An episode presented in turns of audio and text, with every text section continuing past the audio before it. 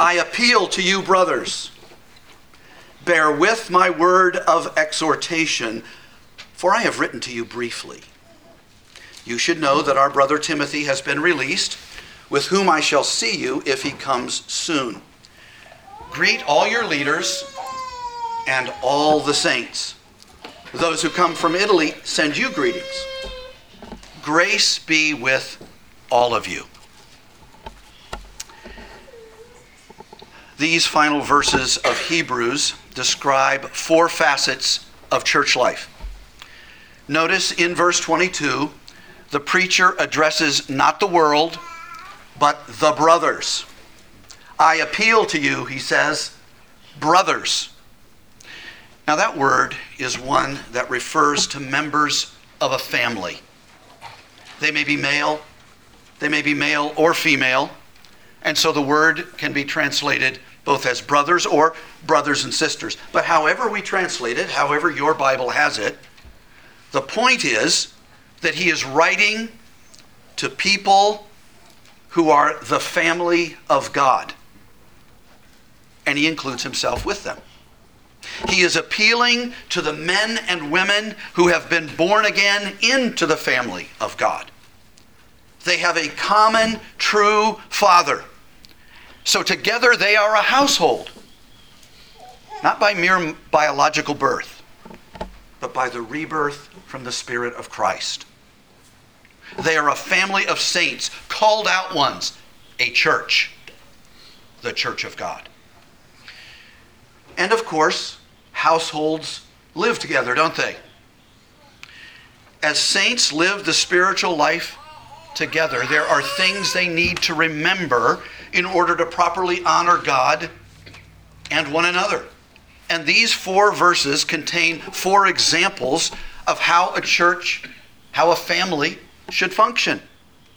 Now, these aren't exhaustive, of course. These aren't all of the ways that God's family members should relate to each other. But they are genuine elements that we can expect to find in our life together as well. And so let's take a look at these four things. We will spend almost all of our time on the first one, and then we'll move very quickly through Numbers 2, 3, and 4. All right?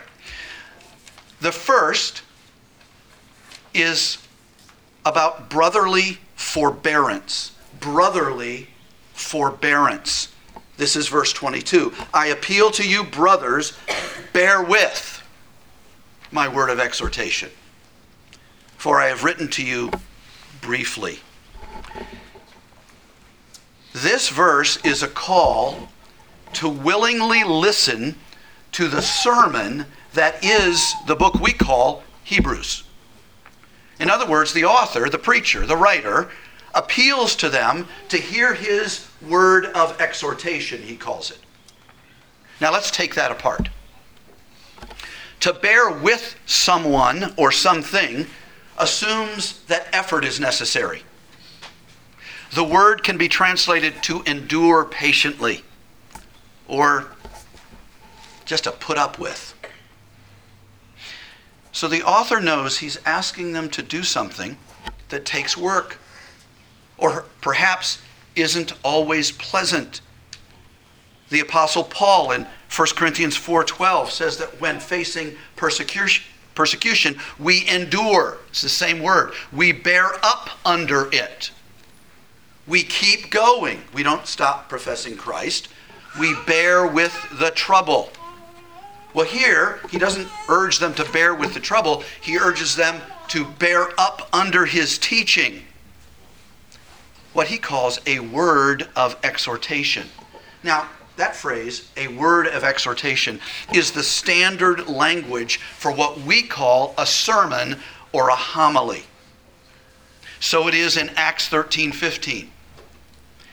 After the reading from the law and the prophets, the rulers of the synagogue sent a message to them, that is, Paul and Barnabas, and they said this Brothers, if you have a, here's our phrase, word of encouragement, word of exhortation for the people, say it. Well, what follows?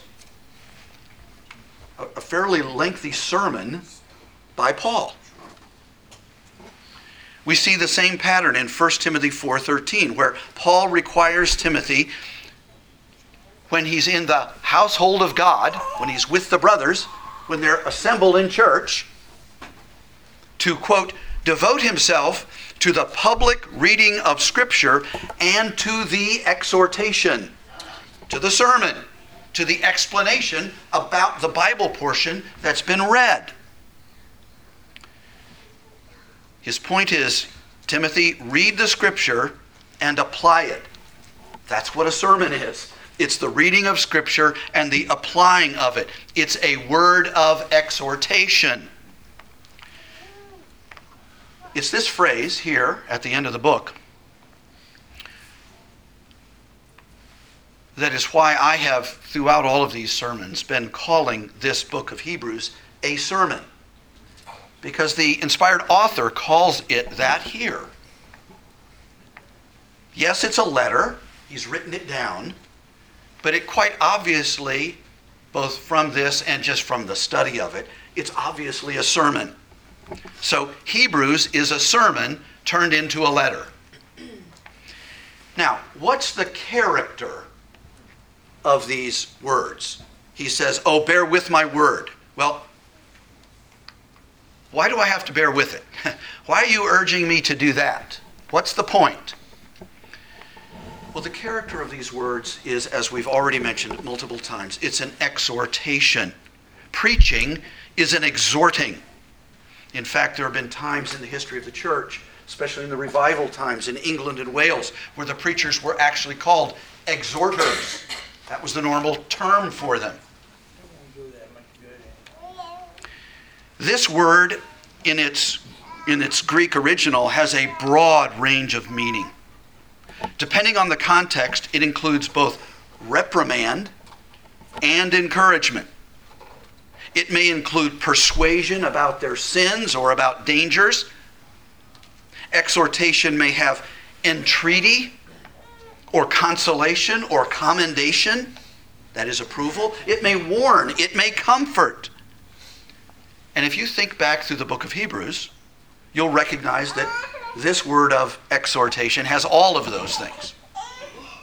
At times, it has been frightening in its directness and in some of the warnings. At other times, the glories of Jesus Christ have shone brightly. Hope has entered our hearts from his picture. At other times, assurance and comfort are our portion.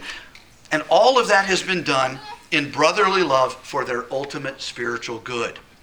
I appeal to you, brothers, bear with my sermon, bear with my word of exhortation. But because Hebrews, because this word includes some hard words, some difficult concepts, some things that maybe some of the hearers didn't want to think about or have to face, he exhorts them to bear with it. He does this in a way that almost seems humorous. It's not obvious, perhaps, in, in most of your English translations, but the word for appeal, I appeal to you, and the word for exhortation, it's the same word. So, what he's doing is he's saying, I'm exhorting you to hear my exhortation. I've just exhorted you, and now I'm going to do it again. If you're having trouble with it, the answer to you having trouble with it is for me to exhort you yet again. This is reminiscent of chapter 5. You may remember he says, um, You know, I have a whole lot of things I want to tell you. I need to expand on this exhortation, but you're really not ready to hear it.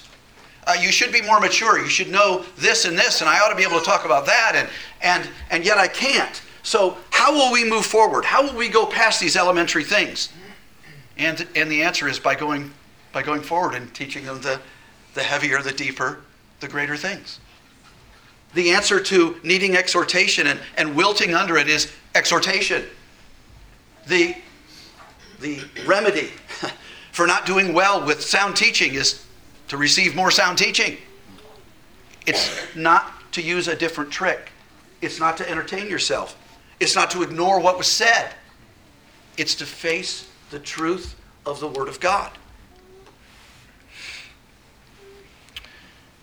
Now, of course, our author here, our preacher, isn't exhorting them to hear his exhortation because he thought they weren't listening or wouldn't listen.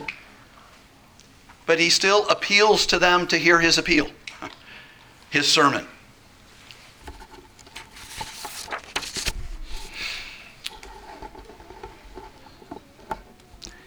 The answer to challenging or unwelcome preaching isn't to quit preaching or to quit listening to it. It's for the preacher to keep going and the hearers to bear with it, to work harder to profit from it. Now, I trust that I never tickle your ears with false teaching. And I do try to make the word accessible and understandable to you all. But no doubt at times I fail. Or perhaps I succeed, but the word is still challenging, or it's challenging to you because of peculiar circumstances in your life. Maybe the word is unpleasant to you. Maybe you are thinking, well, how dare you say that to me? But, brothers and sisters, we must bear with it if we are to profit from it at all, we must put up with the truth. We must press on. We must do what Jesus said, which was take heed how you hear. Be very careful how you hear the preaching and the teaching of the Word of God. So let me imitate the preacher here and challenge you to bear with the preaching of the Word of God in this place. Notice finally on this first point that the preacher gives a reason why they should bear with the sermon. It's because he had written to them briefly. This letter can be read, or we might say the letter could be preached, in about an hour. So he asked them to put up with it because it was an easy thing. It's not that long, he's saying. It's not that hard. And given the value that is meant to come from the preaching of the Word of God, which is eternal life, surely it's worth that kind of effort. The preacher wasn't like Paul at Troas, who on the Lord's Day prolonged his speech until midnight. And then you'll remember the young boy Eutychus falls asleep and he falls down apparently dies, you know, after that third floor fall and he's he's raised back up to life. What does Paul do? Paul apparently didn't get the message. He didn't stop. He kept teaching the whole rest of the morning. It was after midnight.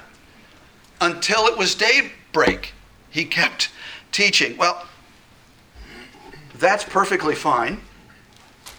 But this author is saying this is a short letter. This is a short sermon. I haven't kept you up all day, all night, and the following morning. So put up with it. Listen to me. Well, I have two uses, and again, we will be here a little while. But our first use is this. Obviously, there is here a call to willingly and intentionally listen to the preaching of the Word of God. There is here a call to willingly and very intentionally listen to the Word of God. Brothers and sisters, bear with the sermons that are preached in this place, whether by me or other men. Make up your mind that you are not only going to listen when it is your favorite topic or your preferred preacher or it has a certain kind of tone or style, but all of the time when the speaker isn't polished, when he's weak in body, when he's hard to follow, bear with him. Put up with it. When he goes long, or you hear something unpleasant to your remaining sin, bear with it. I exhort you, hear these exhortations. Why? Well, for two reasons. One, it really isn't that long or hard. Uh, my sermons aren't an hour anymore. They might have been four years ago, but they aren't anymore. They're about 35 minutes. If they could do an hour, you can do 35 minutes. All right? Or 40. Or whatever. You can do it. But two, because the preaching of the Word of God is the primary means whereby sinners are converted and saints are strengthened in grace. There simply is nothing more valuable to spend your hour on than this. And it has nothing to do with the human preacher. Nothing. Nothing. It is the Word of God.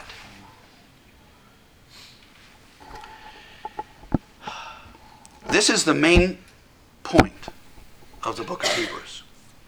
We've said that several times throughout our teaching. But this is the main message of the book of Hebrews that men are called to hear God when his word is read and taught. There are many examples of it in the book. We will rehearse them in just a moment very quickly. But if we are to be saved in the end, we must continue to hear God speak in His Word. Salvation begins by hearing God, and we persevere in salvation as we continue to hear God. Hebrews 1 2, here they come.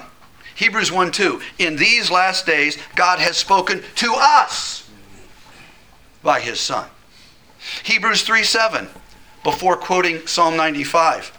Therefore, as the Holy Spirit says, not said, not past tense, although that's true, says right now, when the Word of God is read and preached, the Holy Spirit is speaking. Do you want to hear the voice of the Holy Spirit? Hear the Word of God.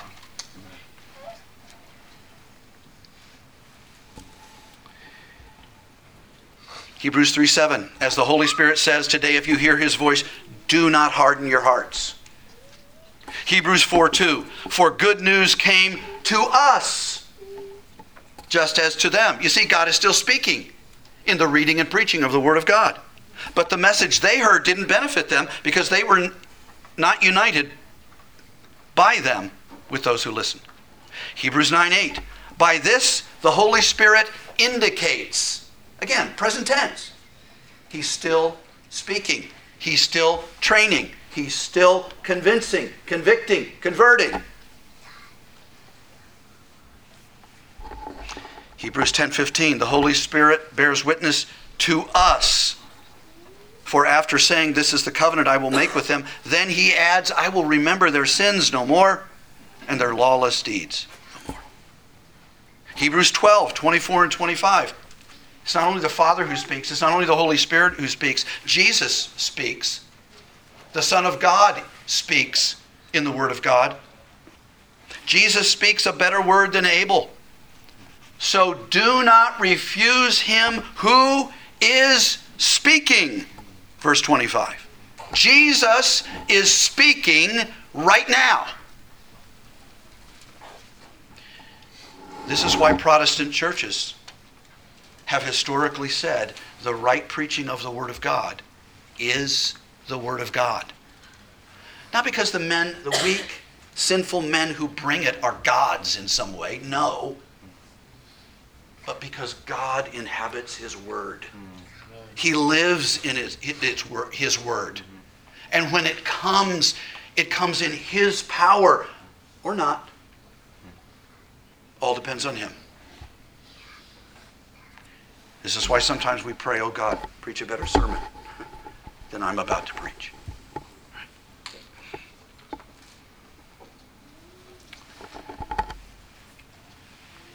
This is not just some fanatical, reformed view. This is simply what our Bible tells us that the Word of God is His Word, not, not ours. And it stays His Word even after it's written down and even when it's imperfectly taught and proclaimed. Amazing. Amazing. So preaching is not to be despised, it is to be borne with because it's God's channel of life. Now, if this is true, then, brothers and sisters, you and I surely ought to be praying for the preaching. We ought to prepare to receive it. If we know what the scripture is ahead of time, we ought to read it. We ought to meditate on it. We ought to get enough rest. We ought to come on time. We ought to be alert. Do that with caffeine. Do that any way you need to, but be, be ready to be alert.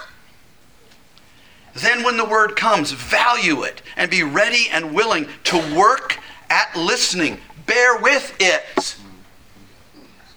It's really not entertainment. So, it is more work than the television or the movie. You have to engage if you're going to profit. Faith needs to be exercised. Think, ask questions, apply it to yourself. Try to store it away in your memory and in your heart.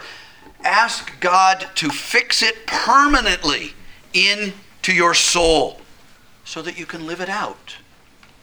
That's the goal of exhortation. You see, exhortation, that word, isn't a description of someone trying to teach you intellectual truth. There, there's some in there, but the point of exhortation is for you and me to change. It's to be moved to become newer people according to the truth, and then to live that out.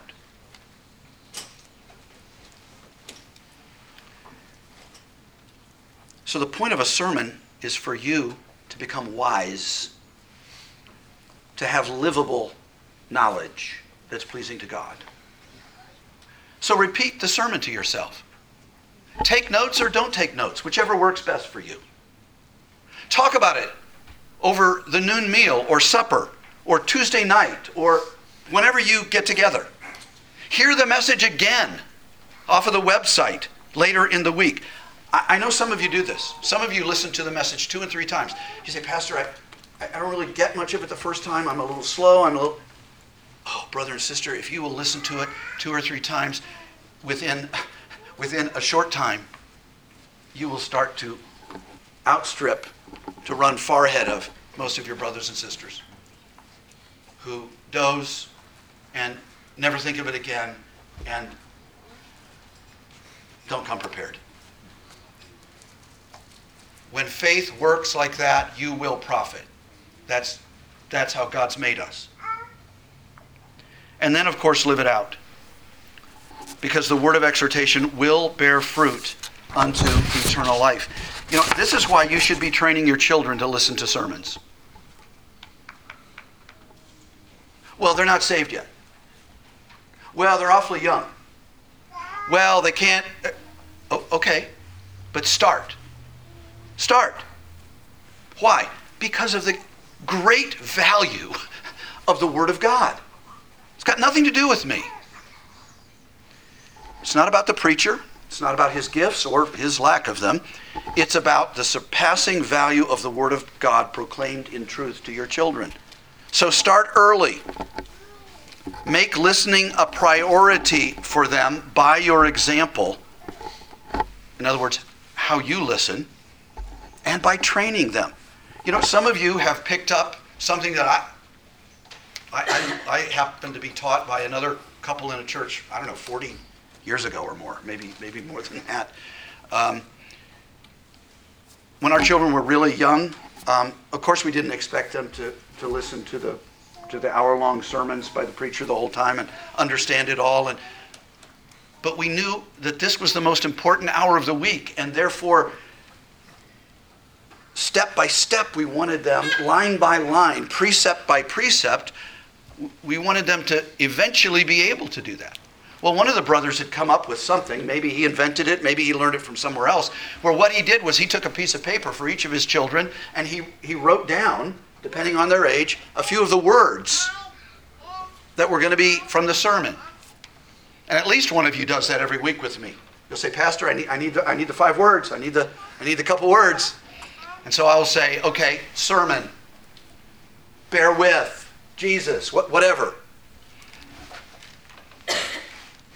And you write those down on a piece of paper. And all you ask your child to do is listen. Now, if they're two or three years old, you, your goal is for them to listen for five minutes or, or some, you know, some very discrete period.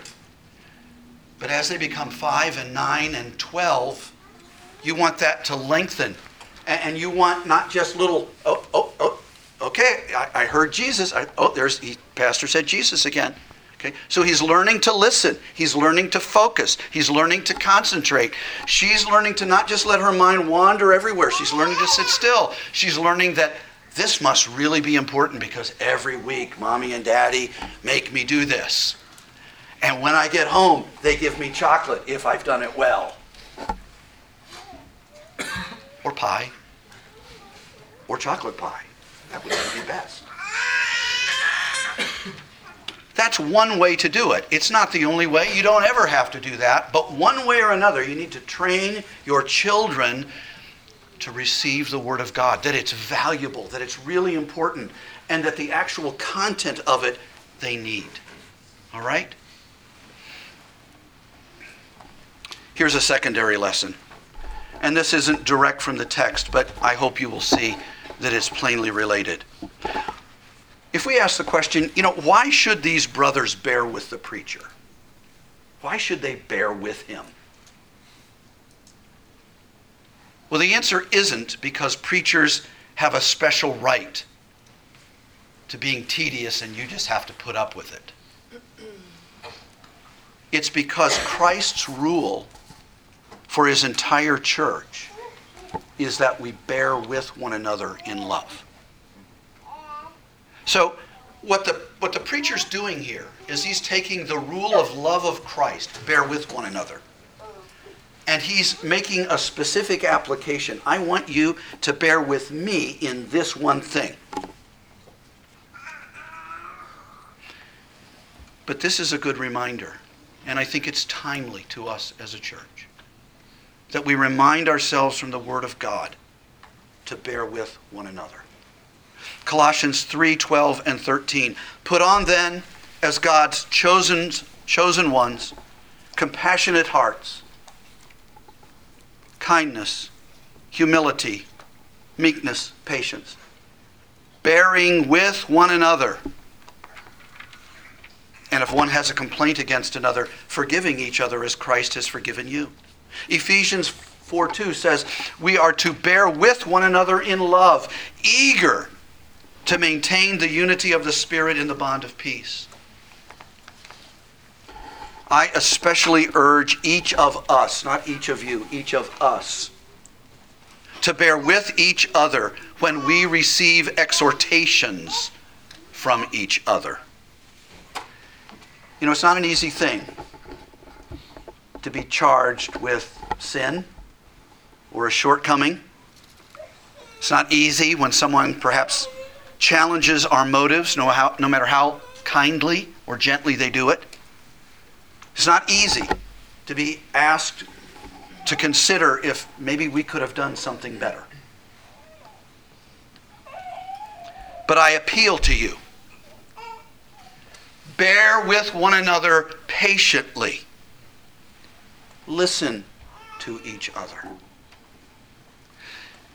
consider what has been said. Don't immediately answer or get angry. Be slow to anger. Be quick to listen. Pray about it. Remember the proverb faithful are the wounds of a friend. Now, perhaps the friend is mistaken. Not every accusation is true or on target. But, brethren, put up with it. It wasn't easy for them to approach you. And they are trying to help, and so their motive is good. And more often than not, there's at least some truth to what they're telling you. And so you and I should reflect upon it and we should take it to heart. And even if at the end of the day there isn't perfect agreement about it, what do you do? Bear with it. Bear with them. Bear with them. Put up with them. They're putting up with you. They're putting up with you. Yes, they are.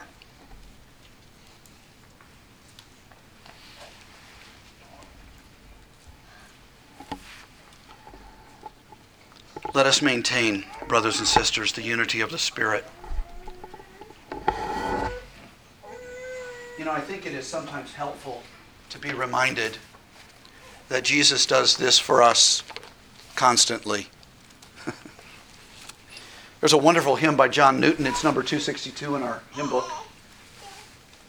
I'm just going to read stanzas 4 and 5. Just listen. Could we bear from one another what he daily bears from us? That's a question. Think of all of the ways that we test, as it were, the patience of Jesus Christ. Could we bear with each other what he bears from us? Obviously, the answer is no. no. No, we, we, we don't do that well, do we? Yet this glorious friend and brother loves us, though we treat him thus. Though for good we render ill, he accounts us brethren still. When someone in this congregation harms you, they don't do you right or just. Do you still count him a brother? Do you still love him? Do you overlook it? Do you bear with it? I don't mean you don't address it. There may be other things you need to do. But are you willing to live at peace with them? Oh, for grace our hearts to soften. Ah, that's the answer, isn't it? That's really the answer. Teach us, Lord, at length to love. We, alas, forget too often what a friend we have above. Don't look to yourself, look to Him, the one who perfectly lives this out and has all power to do this.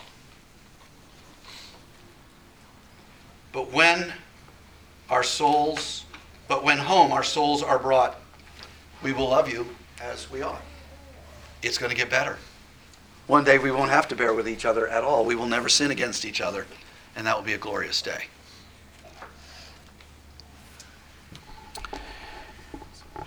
Well, let's move now very quickly through the last uh, points. Uh, the second one is timely news.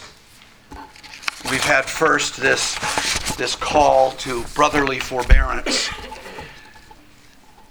Now, verse 23, timely news. You, you should know that our brother Timothy has been released, with whom I shall see you if he comes soon. The preacher is eager to tell them that Timothy's been released.